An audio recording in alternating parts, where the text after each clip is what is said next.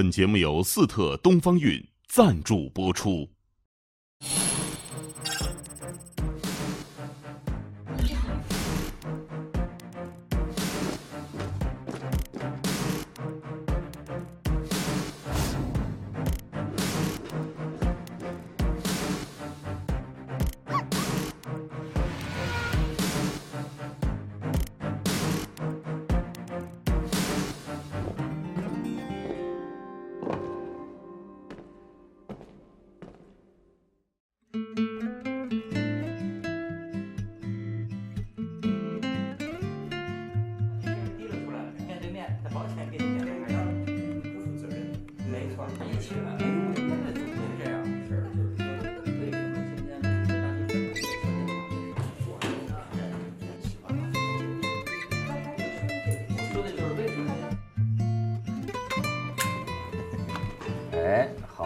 续上香火啊，续上香火，咱们凑一块儿不容易。哎呀，陈老师啊，还有这个咱们这个徐磊老师啊，索拉老师啊，我现在突然意识到一个问题，就是说啊，你们三个啊都是事业有成的人，就是为什么呢？哎，你在这运气呢？你没有，我在看着，我看着这香呢，我在想这香。我为什么想起这个啊？因为最近我们就说在网上啊，搞一个调查，就是老想知道说，哎，今天的年轻人，就是也不一定是年轻人了，就全社会的。我说，你们最焦虑的是什么问题？最矛盾的是什么问题？就是说，哎呀，最矛盾就是说最困惑的是什么？哎，我们得到的一个就比较集中的，我就发现特别集中的是一个挺逗的一个事儿，就是说不想工作怎么破？哎，你知道这个事儿挺有意思吧？我过去我老说这个成功学的这个有一个关键的一个问题，就是老看所有的成功，就是说你要做你爱做的事情啊，你要追求。你看我当那帮那个综艺节目那些选秀节目的评委，每次都安排必须得说一句，你的梦想是什么？就是梦想说你就应该去啊做你最爱做的事儿。那有个学生站起来说，老师我就爱睡觉，我什么也不想做，那你是不是鼓励我就睡觉呢？所以，哎，我现在发现这事儿挺有意思，就很多人就是说我现在的问题是我不想工作，我想待着，可是我活不下去，我必须得工作，可是工作我不满意，我想辞职，可是辞了职我怕更挣不着钱，活都活不下去，所以说老师你说这事儿我怎么办？现在工作成本太大了，比如说你年轻的人一个月拿的工资，租房，他可能他的工资只能租在一个远的地方，然后坐地铁上班，早上那个乌泱的人挤的那像鲨鱼罐一样的那个，他的那个每天这个上下上班2个小时的路程的话，这个实际上是不幸福，太不幸福了这样子。你说日本人的这个上班，他住在这个东京的边上。他交通很方便，也不是有一个人拍照嘛，专门拍日本早上还在睡觉的那些上班族，脸都贴在玻璃上面那种。他实际上也是碰到这样的一个问题，就是年轻的人就是这种上班，尤其在这种大城市里面工作，他的实际上是生活指数真是不高，真是不高。所以这个现实的话，我就想，真不想上班了，就是这种情绪。可是还得上，还是上啊，咱们养活自己啊。哎陈老师，你说哈，你们都是，你们年轻的时候啊，爱好不但有，而且就感觉极其强烈。哎，我记得丹青老师就是说，他说他喜欢画画，平常见一个人呢，见一个人，你记得你原来跟我说，他这手揣在兜里，他都勾这个人的轮廓。我现在还这样。我天哪，跟特务似的。不是，这就生理习惯变成，呀，是这样，就是。你刚才那句话说你去做你爱做的事情，下面一定要跟一句话，就是同时你要付这个代价。那工作也是一样，就是你不愿工作 OK 好，哎，你只要付得起这个代价你就别工作，其实很简单。但是你说的情况是真的很真实的一个问题，很真实一个问题。它里面什么呢？好处说就是现在选择多了，我们这一代人小时候不要说工作，我们每个人都想有个单位，很简单，有个单位，我画过骨灰盒，然后我做过文化馆的见习美工。为什么画骨灰盒呢？就是可以不下地了。这个村办企业就是有一个骨灰盒厂，就农民办的骨灰盒厂，说我们今天要你过来，因为我第二次插队嘛，就是又要分他们的口粮。哎，发现这家伙会画画。 哎，就我马上就答应了，我画过600多个骨灰盒，还很高兴。不要去种地了。21、22岁的时候，这样你在村里就不用下地了，给你调到大队去，就有一份工了。所以我们当时还不敢想象有一个工作，就有短期可以不下地，就是最高理想。啊，所以我们当时要求很低，所有人要求都很低。今天选择多了，哎，出国啊什么，光是工作就有无数种选择，所以人会比，哎，比到后来发现也比不过。 哎，最后我操，我不想上班了，哎，我不想工作了，所以这是很沮丧的一句话，没出息的一句话。索拉老师呢？我呢是我觉得小孩吧，他有一段松是挺重要的。比如说，我想我的70年代，那正好是我父母都被关起来了，就小孩们在一起玩了，就是然后呢没有又不上学，那文革嘛。 那段时间呢，对我来说其实挺有好处的，就是真的是没有工作，然后也没有学校可上，你就散着吧。所以这样的话，你就可以先有一个漫游的状态，然后你再慢慢的想啊，你是不是要看这个书，看这个画，你是怎么回事？你有一个挺长的时间去想。 然后这样的话，然后慢慢你后来我当然也工作了，就是这样的话呢，就是说那么一点点的那个散漫的时间，对一个孩子挺重要的。所以后来我就因为这个呢，我就总是我不反对小孩上大学的时候呢，他如果休学1年，就是在他快毕业的时候，或者在他有1年休学，然后再让他冲刺去毕业，就是这个可能对小孩是好的，因为他有那1年，他可以就完全放松，没有压力。比如说快毕业前1年。 啊，就是休学1年，就是让他去到处跑。后来我发觉有些孩子，我就帮他们，就是说我鼓励他们休学；还有一些孩子，他们自己家长休学，也告诉我，我觉得这方法特别好。小孩就出去玩去了，就是然后呢，他们到处去玩，其实给了他们一个兴趣，他们看到这世界什么样，这样的话他矫正他自己的位置，因为其实小孩是不知道他要干嘛的。只有当然比较有才能的小孩，像。 丹青这样的小人哈，年轻人只知道画画，但是大部分小孩他是其实不知道他要干什么，直到都大学快毕业了，他还不在，他那个学的那可能是家长逼的，是学这个，但是其实包括学音乐的小孩也不见得学完音乐以后他真的想干音乐，就有时候是家长逼的从小弹琴，然后他就学音乐了，所以到底他怎么回事，他还要找那个位置，他自己和这个社会的关系，所以我觉得松动对孩子是特别好的。 就是，所以他对最后他找到一个关系的时候，他再去工作，或者他再感觉，但是当然就有一个现实的东西，就是说你突然一下你得养活你自己，这个怎么办？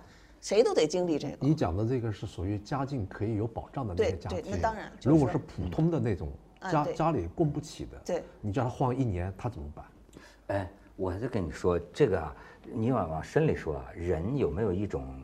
精神状态或者说人生状态的问题，嗯，你知道这个前几年吧，2012还是2013年，我觉得有一个，湖北十堰的这么一个年轻人，大学毕业生，然后在学校呢当了几年老师，大概是觉得这个工作不是自己特别愉快的，嗯，他们家在农村，就回村了，回村了，你知道吗？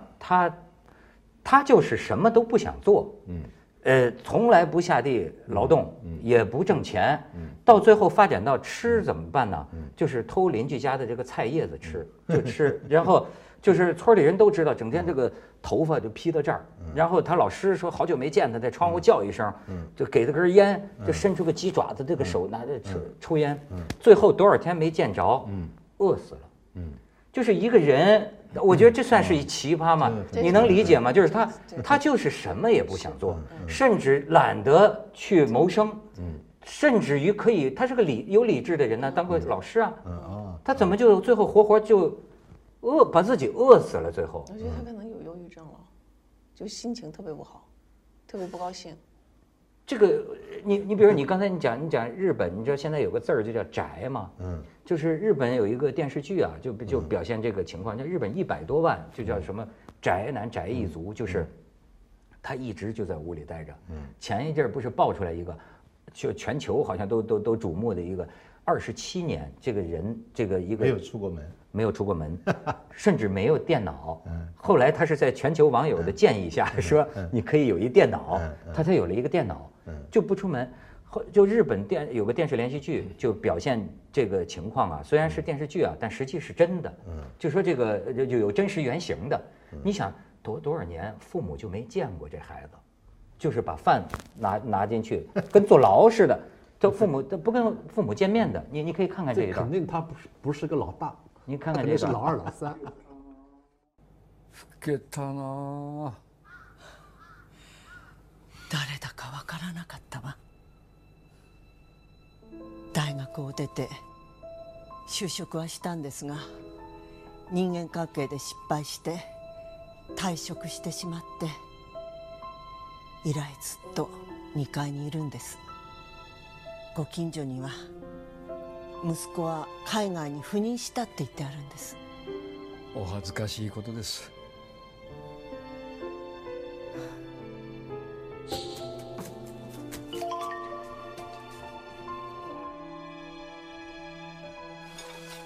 ご飯食べてくれてありがとう。今日川沿いに桜が咲いていたよ。最初は外に出したいと思っていろいろしたんですけど、今はもう諦めました。お風呂とかは私たちが寝てから入るみたいです。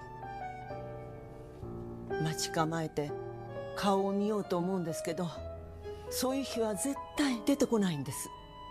動物の本能みたいなものがあって、はあ、私たちが死んだ後のことを考えると心配で、この家を売って質素の家に住み替えてお金をあの子に残したいんです。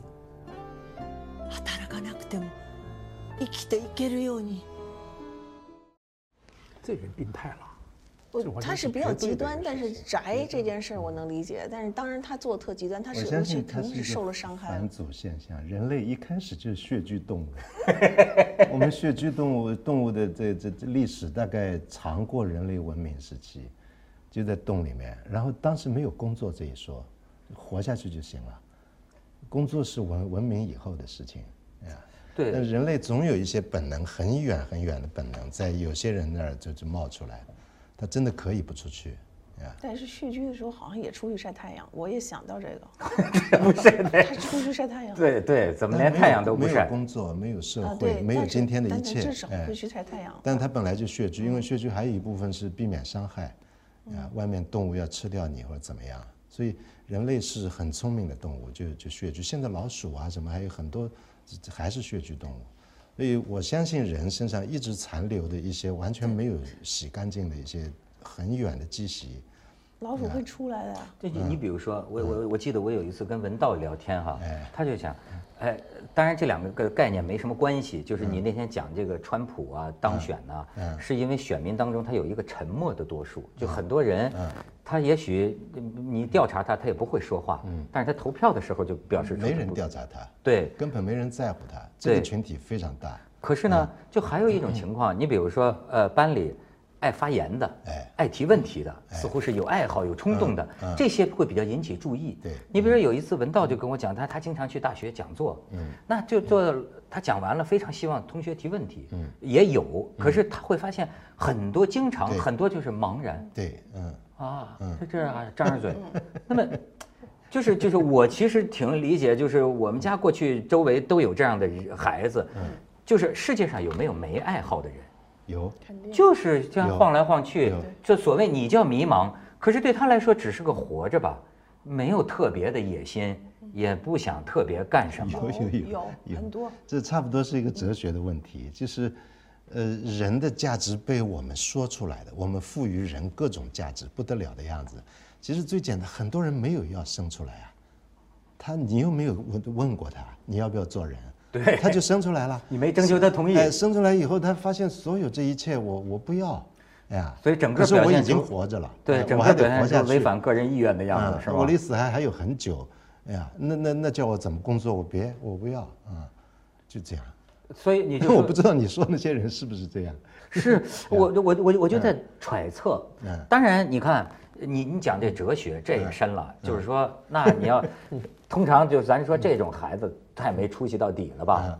可是你知道这个古希腊哲学里有一派叫犬儒。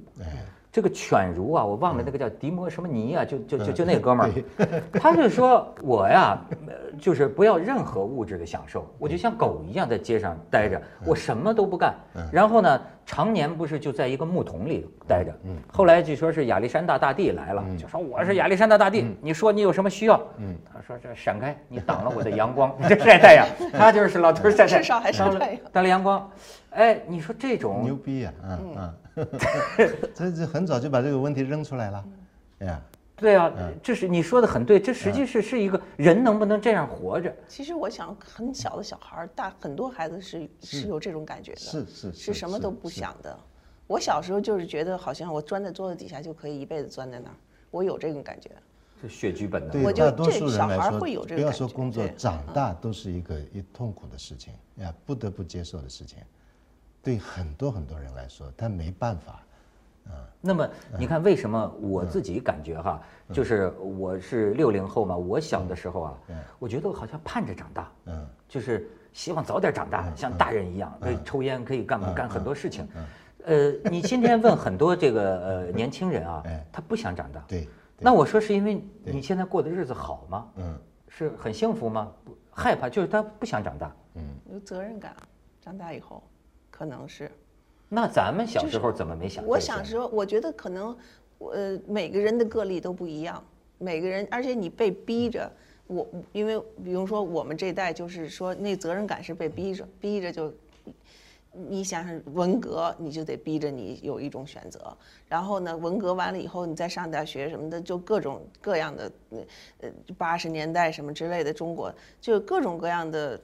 再加上家长再给你压力和选择，家长降到最低的时候，人有求生和求好，求向上的动力，生活大致都好的，挨饿是这个什么都不能保暖都不是问题的时候，人很多这个问题就会出来。我觉得可能在西方不要像大家那样活。我觉得在西方好像这样的情况挺多的，小孩早就有了，对，不想干什么，早就有这个情况，是很多小孩是大学特别好的，比如说剑桥毕业以后不想做什么。哎呦，你说这个，那你要说作为他这个父母啊，会不会觉得就忧心如焚呢？当然，哎，我好奇，就你这个问题是调查出来的吗？对啊，这是很普遍的一个现象。就不想工作怎么办啊？这当然，他还到不了这个什么迪摩西尼，还到不了这种程度啊。我觉得很多时候啊，是似乎是感觉到咱们老说你要立下大志啊，你要有个目标啊，那没目标行不行？我觉得我不知道我有什么目标。那么好，我知道我得活着吧，我活着我就得干这个工作吧。干这个工作呢，我也不喜欢，那我只不过是为了拿这个工资，对吧？那你说他是这么一种状态，而且这个里面还有一种，我那天看见一个分析，就是说啊，他拿中国社会跟西方社会比，但我觉得比的太简单了。他比如说，他说这个西方这个社会呢，是一个比如说是个平面的这个民主社会，就平面的社会呢，平面社会呢，就每个人追求就是超过自己。就是自我激发自我潜能，所以你看西方甚至那个冒险家，就是这事都死了，但是我要突破极限，追求自己。他说这个东方呢，你是个等级社会，等级社会呢，你希望的就是上等级，或者说某一种意义上讲就是比别人强，人上人嘛，人上人，哎，就要做人上人，就是说我的目的是比别人强，但是当你目的比别人要是这个目的的时候，哈，就累了。太累了。再一个，可能有招的，能靠爹的，那就走捷径，对吧？因为我这比你强就行了，对吧？现在基本上，我觉得就是年轻人的这个就业啊和工作的这种，跟过去不太一样。过去的话还是蛮公平的，比如说有一些农村的小地方的孩子，哎，他后来进到这个国家的机关什么，现在我觉得这机会也很少。基本上就拼爹的社会啊，同样的选择，他俩都差不多。那有一个有关系的话，这个就递出来了。徐磊说的很体谅，就是你刚才工作成本的问题，种种，还有工作回报。你想现在年轻人大学毕业多高的学历，他立刻明白，就是再过50年我都买不了一个公寓。嗯，也以我这样的工薪下去啊。但你说的那个是非常彻底了，我什么都不要，什么都不喜欢，啊，我什么都不想做，这是那更极端的一个人群。哎呀，我不知道有多少。但是呢，我看呢，其实更多数的人还是，他为什么焦虑呢？焦虑就是因为他自己也觉得这不是个事儿，或者说我将来怎么办，或者说我老了怎么办？我这么活着，那么这个其实还是没钱嘛。对，调查最多的就是你最大的焦虑是什么？缺钱。那这事儿你说该怎么解呢？对，但你很难说这是社会问题，还是比方心理问题，哎，因为他没希望。你那个时候有希望吗？我那个时候，一个是绝望，因为不知道文革什么时候结束，然后我什么时候能离开这个村子。一方面是绝望，但另一方面又觉得，好像我们那会儿很鼓励个人奋斗啊，你只要努力，总有一天会出头。我在农村待了1年以后，我觉得我就在这儿挺好的。真的，我是属于这种。我待了1年以后，我就记得有一天走到田埂上走，然后看那些蓝天哈，看那些庄稼，我已经会种了嘛，我就想我就可以一辈子在这待着。我挺高兴的。我们有一度接受这个命运，哎，就我真的会在这个村子待下去，哎，在这儿结婚，在这个生孩子，甚至有的做农民啊。现在已经有人现在重新回到农村去了。在城市的竞争当中，原来做广告公司的。啊，做的还职位蛮高的，他觉得这个，就忧郁症啊，尤其是工作压力特别大，因为指标要完成，这样的人，哎，他身体也不好，然后脾气也不好，然后他到农村去，租一块农民的地，种地，然后每个星期都往城里面这些有微信嘛，就送菜，环保的这些菜，他就身体也好，人也开心，他做了他自己喜欢做的事情，对，我觉得这样挺好，就没有功利的。这个负担是最好的，他也能有营收嘛，他也有营收。你比如说，我上次就觉得，这个老一辈儿肯定就喜欢对年轻人说这种话，就是我在香港老打的，我了解社会情况主要靠的士司机嘛。哎，我发现香港这个老的士司机，就我骂，就说现在的这个年轻人，就在香港比如上街闹事儿的年轻人，他说的倒不是什么政治。他说呀，他说现在这帮孩子，他说我们香港那个时候，他说我们。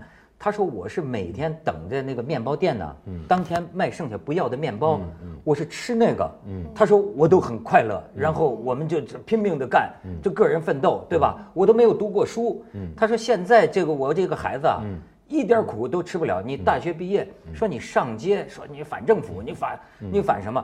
你连个工作你都不肯做，对吧？然后你说那是社会的原因，那是政府的原因，所以我要上街，所以你看，这就是一个香港一个老的士司机，他会这么看，就说今天的年轻人，他一点苦都不能吃啊，就稍微碰点挫折就不干了，就太娇气了，然后呢就把这个怨气或者是不满意，很容易被煽动起来，就是导向这种政治啊或者是什么。还有一个问题，这是非常的要审慎去说的，就是和平年代太久了。除了局部战争，中国世界历史从来没有这么久的和平年代和繁荣的年代。二战以后，到现在已经快70年了，已经，呀，只要是和平年代，这个问题就会出现。不，但是我觉得和平是好事儿。是，但是人类就是瞎折腾，就一旦好了，他这个毛病就上来了，有什么意思？但是我就想，我在想西方的，就是欧洲很多高级的哲学理论哈，其实就是在这样因为大家厌倦的一种状态中，可能很多有些想法就出来了，那想法就和前面人就不一样。比如说浪漫主义之后的很多想法，其实就是欧洲人厌倦了，才出现了各种存在主义啊，各种主义是和前面的所谓特别激进的那些东西是不一样的。我想可能战争很有关系，是，但是我就在想着这个。长期的和平和长期的厌倦，也不见得。当然就有很多细节，就是很多得有社会工作者和老师们去关心孩子的这种厌倦，还有心理学的教育。但是在这个之后，如果一旦孩子觉醒了，他可能会出现一些想法是我们想不到的。就是在这些厌倦过的一代里，因为你厌倦我们这一代的厌倦不算真的厌倦，太激进了，就是太做的是很多事情。真的在厌倦的一代中，如果真的产生想法，他的想法肯定是跟我们不一样，而且可能会很有意思。如果他真的醒过来以后，你比如说，从厌倦里就说，你要说这种欧洲的这个，我又想起一个人，就说这事儿该怎么看，就说杜尚，对吗？就是这那杜尚就很有名的。就是说，这个人呢，可能原本他可以做很多作品，对吧？但是似乎呢，他这个人一辈子主要是在下国际象棋，每天下国际象棋。这有人把他当成是，简直是有点中国的禅宗啊！就是这个，他就是什么都不干呢。我不是必须要干什么，甚至我这个一个作品，可能我今天高兴了我就弄一下，2年之后想起来再弄一下。那么你说他是怎么活下来的呢？是有人养他，还是？他只要很少的钱就可以活，他说我重视呼吸胜于生活，而且活的就很好。然后他那个采访最后问他，你一生怎么讲你自己？他说我非常满意，没有任何要抱怨。他没有发过财，没有房产，没有子女，那是另一种，这跟你说的那个群体不一样，就有一些就很潇洒了。就有点钱干我自己喜欢的事情，成不成无所谓，对呀，让超脱所谓，那有一代知识精英，民间也有很多这样的人，养点鱼喝点茶，就是与世无争，但这是另一个群体，你跟你说的那个，可是我说的对啊，我说的这个群体，你说他这种焦虑有办法解决吗？不，你很难分清这些第一人数有多少，第二这里面哪些人是真的什么都不想做，就像刚才电影里那个一样，他只要把岁月熬过去，我就在这个洞里待着，这是一种人。还有一种人，他可能这个讯息不是很准确的，就他背后其实他想要更好的生活，但是他根本做不到，眼前就是要不要工作，所以他说我不要，但其实他没想好这个事儿。这有人就是情绪嘛，就情绪这种情绪，他第二天他照样就上班去了。年轻人吧，你就是想，哎，你说很少的钱就能过，你觉得这是贵国的情况吗？其实你看啊，在那个有一些在北京啊，其实你做的最低水准的生活，其实花的钱并不多，买菜啊什么这个能活下来的钱，其实并没有什么。我们想，就是你生活要求要高，对吧？你有很多，你天天要打滴滴打车啊什么这样的去。它肯定会有些生活成本会上来，距离又这么大，北京又这么大，所以就是基本上，这个年轻人的生活的看他你要什么东西了，而且年轻人里面呢，就是也分成，就是说，就像他们做过实验的，就是蚂蚁，你把蚂蚁放在一起，你就会分成勤快的蚂蚁和不勤快的蚂蚁。然后把不勤快的蚂蚁再分，它里面又分成不勤快的和勤快的，永远可以分下去。所以这个就是一种量级的不同，就是你刚才看电视里面放的那个东西，就是说就是特别就是过度的那种啊，它其实有一种是厌倦的这种情绪，就是但是它第二天仍然还是该怎么着怎么着。对，但是你说我为什么反倒跟这个问题我就很有共鸣啊？因为我觉得我就是这样，我们都是，我也不想。你就是厌倦中醒过来的吧？你就不是就是哎，别人可能觉得我还很认真工作，但其实我觉得，你像我很佩服你们，我觉得你们觉得哈，音乐是生命，对吧？这个绘画是什么？可是我骨子里就是个生活艰难，就是对我来说，好，我喜不喜欢做节目？如果我是个遗产继承人，我就不做了。但是呢，你不能因为这个认为我讨厌工作，我也不是讨厌，我只是本能性的要认真干活，因为认真干活才能有钱。有钱我是为了闲散，懒散这个又要区分一下啊，就是我不想工作和我不想上班是两个概念。我非常厌恶上班，但是我很热爱工作。所谓工作就是我自己那点事儿。我跟个虫子一样，就起来以后就进入工作，一直工作到睡觉。但是我不想上班，但是现在的孩子就是因为你是幸运的，你是可以这样。但有些孩子他没有这种一技之长，他就得上班，所以他就不愿意上班。所以我相信大部分厌倦上班，不是厌倦工作。就是怎么办？如果给他个工作，哪怕是所谓很低层次的工作，他就有点事儿做，然后能活下去。而且我觉得，就是说，这里面有一种啊，有时候贫乏呀，自有它贫乏带来的一些个好处。简单贫乏。你比方说，像你们年轻的时候，实际上是极其贫乏的年代，极其贫乏。对，所以一本书能够看3遍、看5遍，丹青老师就看一《战争与和平》看5、6遍，对，因为没有电视，没有游戏，没有一切的这个娱乐。我现在发现很多年轻人啊，其实就是啊，这个世界上好事儿太多了，选择太多，哎。 玩游戏多好玩啊！玩 iPad， 那么多的综艺节目、娱乐节目，简直是就你明白吗？这个时间都可以在这些地方去消磨掉啊。他，所以留给你，像你就在我们看就叫苦工了。那好像喜欢写东西，所有的时间你从写作里得到快乐。这个我觉得不是很多人能。所以就是对不起，我打断。我讲完了，讲完了。所以我就在想，这个厌倦一代，当然我不是我说这话又不是一个普及的，就在这一个厌倦的这一代里头，它产生了一种美学，这种美学可能也挺重要的。就比如说，因为我接触我们的年轻的音乐家哈，就是因为他们知识越多的，看信息越多的，就越厌倦。就刚开始你会觉得他麻木，他没那么多热情。 他没有像我们似的对音乐有那么多热情，因为他见音乐太多了，太容易接触音乐了，他什么都听过。但所以呢，你会觉得你怎么对音乐这么厌倦啊，这么没感觉啊？其实不是，他一旦醒过来以后，他处理的那个感觉，他可能有一种感觉是你没有的。哎，这是他，因为他是见多了。 所以它有一种酷东西，所以为什么在美国，我就记得原来最早我学蓝调的时候就叫蓝调，就是叫蓝调。后来出现了一种叫酷蓝调，酷蓝调，那个冷蓝调，就是意思就是说我这个不是那蓝调，我没那么多感情，但是我也是蓝调，就不是那个非得要哭啊，要爱呀，没有，我没这个东西。你说还有一个网友提一个问题，我觉得还有意思，他就说。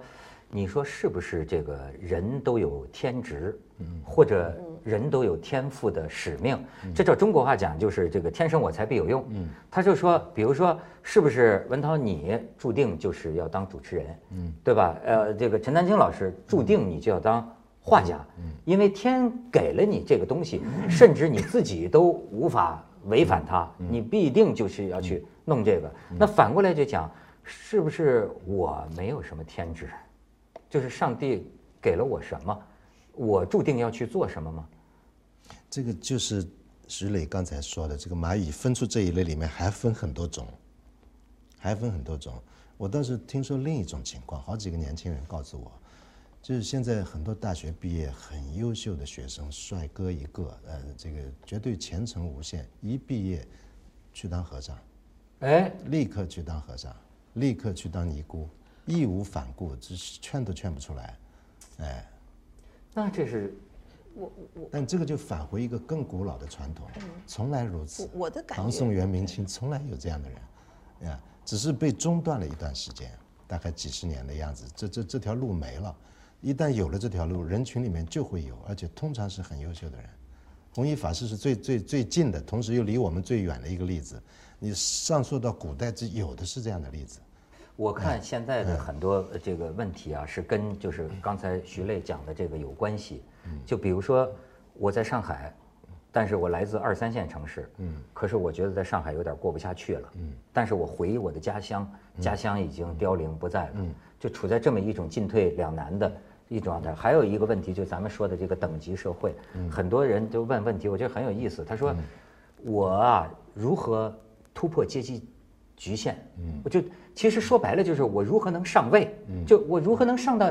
难道我一辈子是个送外卖的吗？难道我对吧？我怎么能够融入上一层的这个社会呢？哎，这就是王侯将相宁有种乎？凭什么？哎，我就取而代之。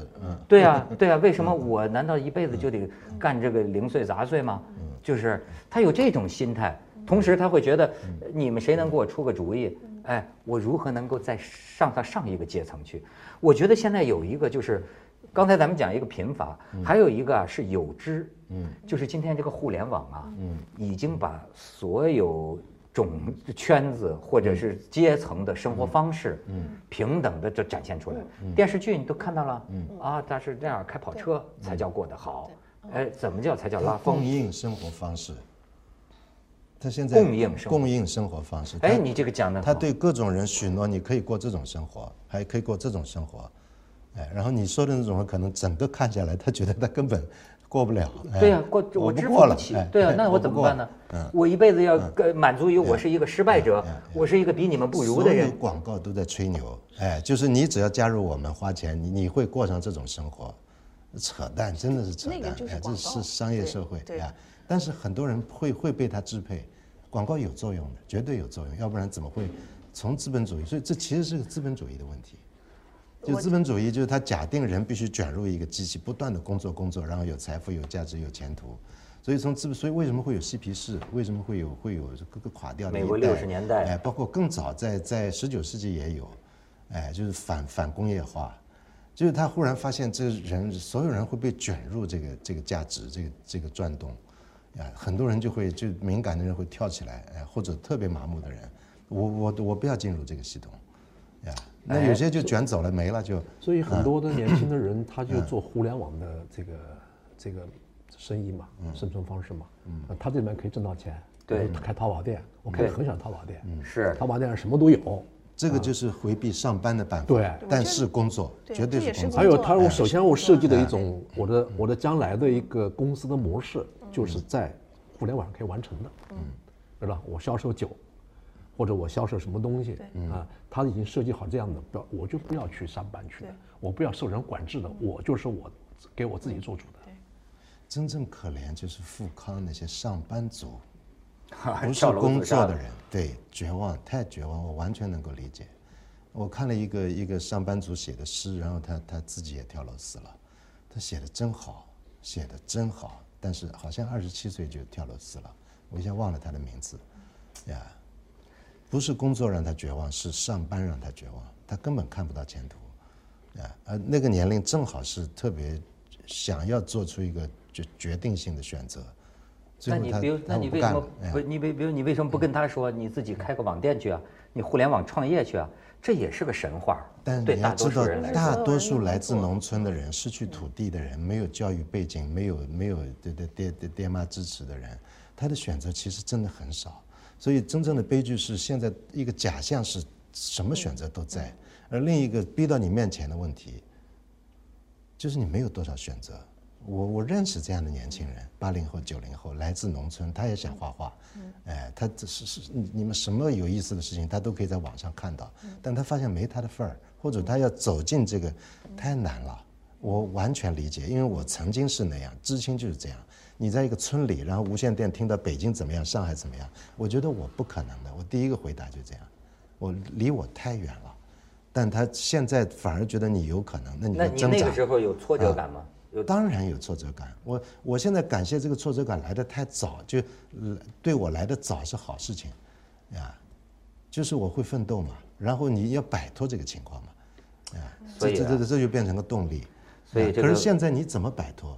我很同情今天的年轻人，就边缘的穷苦地带来的，这其实不太有资源让他奋斗的这么一群人，非常非常多，但正当年华，啊，他看不到前途。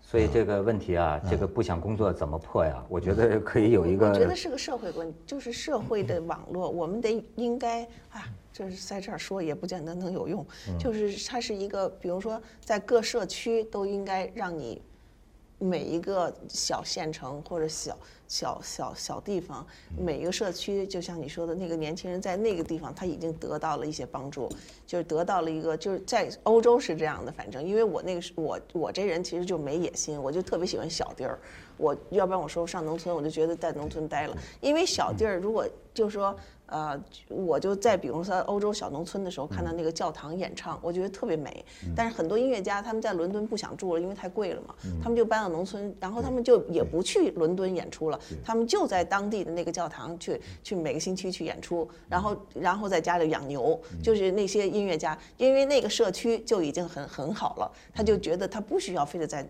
伦敦去混，还要租房子那么贵。咱们那个小地儿都老弱病残了，我就是我们没有这种凋零了，对啊，我们现在你说另一种矛盾，就是说中国最好的地儿，为什么北上广的房价永远不会跌啊？最好的地儿也就是北上广，就是说这些中心的大城市，因为一切的资源就往这儿集中啊。你有时候你要回到什么乡下，他回都回不去了，他的问题是。所以我在乌镇就亲眼看到这个情况，就游客每年增加，而且绝大部分是年轻人。哎，我就很奇怪，他们肯定是有公寓住的人，他是有钱到旅游，新疆、云南都有，和东北都到乌镇来。就其实，在目所能及的地方，一个前现代的景观已经消失了，在中国绝大部分城镇，所以他忽然发现从前的人是这么生活的，他愿意过一两天虚拟的就是前现代生活。哎，在乌镇那儿有应该有些年轻人开客栈吧？太多了，对，在大理都是完全是个年轻人的世界，就他们也是不工作的人，不想工作的人，我做一个客栈，我自己生活了。当然我有太多这样了，这不叫不工作，这叫工作呀。工作就你自己找你喜欢的事情。就是他居然想到这么一个被抛弃的一种景观，哎，当然弄得很好，哎，其实已经过时的、被历史淘汰的景观里面，过一两天虚拟的前现代生活，拍点照，要不然他来干嘛？全是你越来越多的年轻人哦，所以我明白了，就说这个可能还是社会问题，还有文明问题。对，文明就是本来啊，每个人都有他该待的地方。对，但是我们靠着一种简单的、粗暴的逻辑，把所有人成功都挤到了一个地方，一个标准，然后灌输一个价值观，也一种生活方式，一种生活方式，就把大家恨得彻底逼疯，对吗？嗯，真是，嗯，所以到这你不想工作怎么破？不想工作现在太奢侈。了，好，到点儿。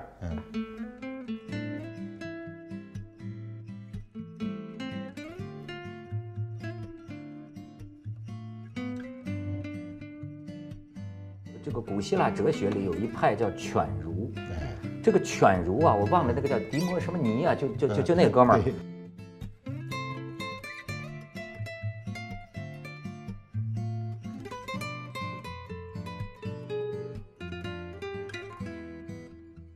对吗？就是这，那杜尚就很有名的，就是说这个人呢，可能原本他可以做很多作品，对吧？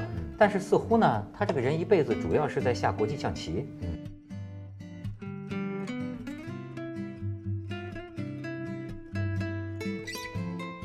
弘一法师是最近的，同时又离我们最远的一个例子。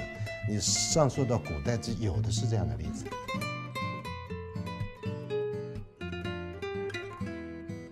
所以我们今天要你过来，因为我第二次插队嘛，其实又要分他们的口粮。哎，发现是加入绘画。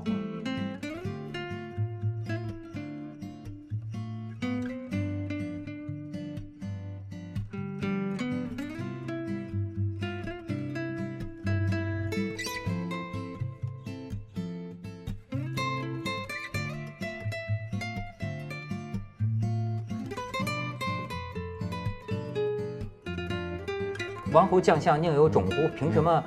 哎，我就取而代之。